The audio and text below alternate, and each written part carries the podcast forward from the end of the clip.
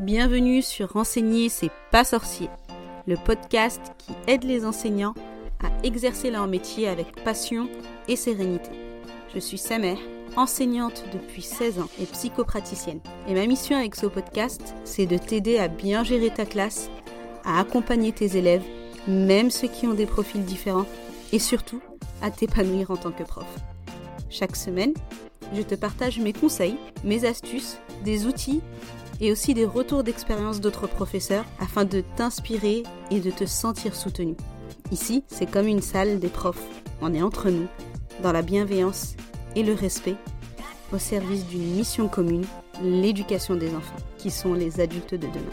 Alors, pour que ta vocation continue de rimer avec passion et motivation, et pas avec pression ou dépression, installe-toi confortablement, c'est parti.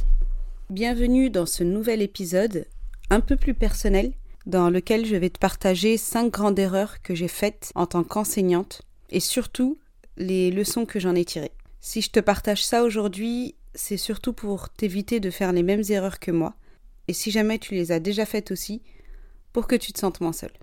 Ma première grande erreur, ça a été de penser que tous les enseignants avaient la même vision que moi sur l'enseignement. À mes débuts, je croyais que ma façon d'enseigner était la meilleure, que tous les enseignants devraient faire de même.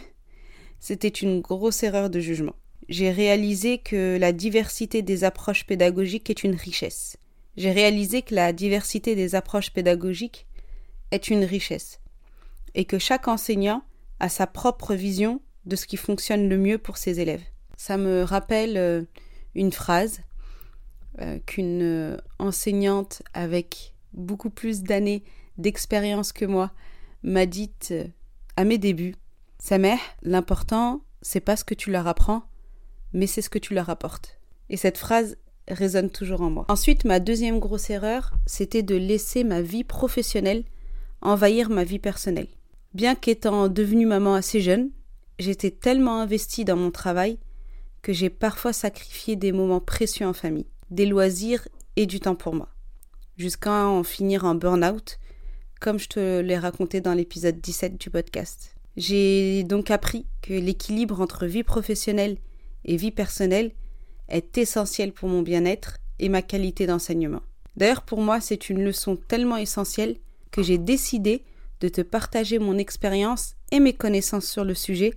D'ailleurs, pour moi, c'est une leçon tellement essentielle que j'ai décidé de te partager mon expérience et mes connaissances sur le sujet lors d'un événement en ligne sur trois jours, à raison de une heure par jour, qui aura lieu du sept au neuf novembre. Un événement pour les enseignantes qui se sentent stressées, fatiguées, peu confiantes en ce début d'année scolaire. C'est un événement gratuit, il suffit juste de t'inscrire via le lien que tu trouveras dans la description de cet épisode. Et tu recevras plein de conseils pour devenir cette enseignante épanouie, sereine et confiante que tu as envie d'être au fond de toi. Revenons à mes erreurs. La troisième, ça a été d'amener ma charge mentale à la maison, ce qui a eu un impact sur mes enfants. Parfois, j'étais tellement préoccupée par les problèmes de classe que je ne pouvais pas m'empêcher d'en parler à la maison, ce qui stressait mes enfants. J'ai compris que je devais apprendre à déconnecter et à trouver des mécanismes pour gérer le stress lié à l'enseignement. Maintenant, je ne parle plus boulot devant mes enfants, sauf s'ils me posent des questions à ce sujet, et je coupe réellement entre ma vie pro et ma vie perso pour profiter à fond d'eux et instaurer un environnement apaisant à la maison. Alors je te conseille d'avoir un téléphone personnel et un téléphone professionnel et de déconnecter ta boîte mail professionnelle quand euh, c'est tes moments de pause. La quatrième erreur que j'ai faite, c'était de m'impliquer de manière excessive sur le plan émotionnel avec mes élèves. J'ai souvent pris les problèmes de mes élèves à cœur au point de me sentir débordée émotionnellement.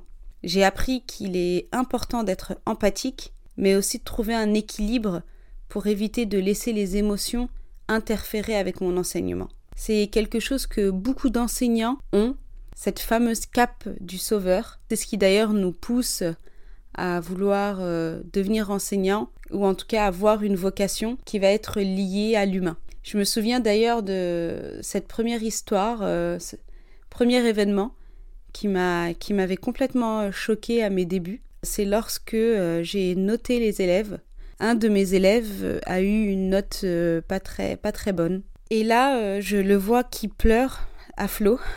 Euh, je lui demande ce qui se passe.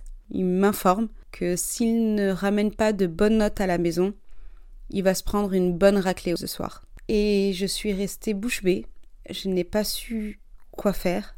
Euh, je lui ai repris la copie pour pas que euh, son père voie la note. Et ensuite, bah, j'ai, c'est là où j'ai décidé de ne pas mettre des notes, de ne pas mettre de notation, mais plutôt de mettre des acquis en cours d'acquisition ou alors euh, des, des couleurs, comme on peut voir, du vert, du rouge.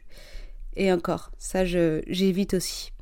Enfin, la cinquième erreur que j'ai faite, c'était de m'isoler en gardant mes difficultés pour moi par honte. J'ai longtemps pensé que parler de mes erreurs, ou de mes défis en tant qu'enseignante montrerait une faiblesse.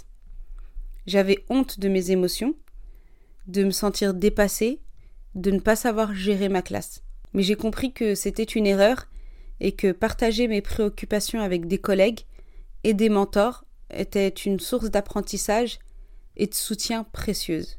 C'est pour ça que j'ai souhaité créer ce podcast, pour que plus aucun enseignant ne se sente seul dans ses difficultés et pour que tu puisses te rendre compte qu'on partage tous les mêmes défis au quotidien et que tu ne te sentes pas seul. J'espère que ce partage d'expérience t'aidera à éviter ces erreurs ou à les surmonter si tu les as déjà faites. Merci de m'avoir écouté dans cet épisode.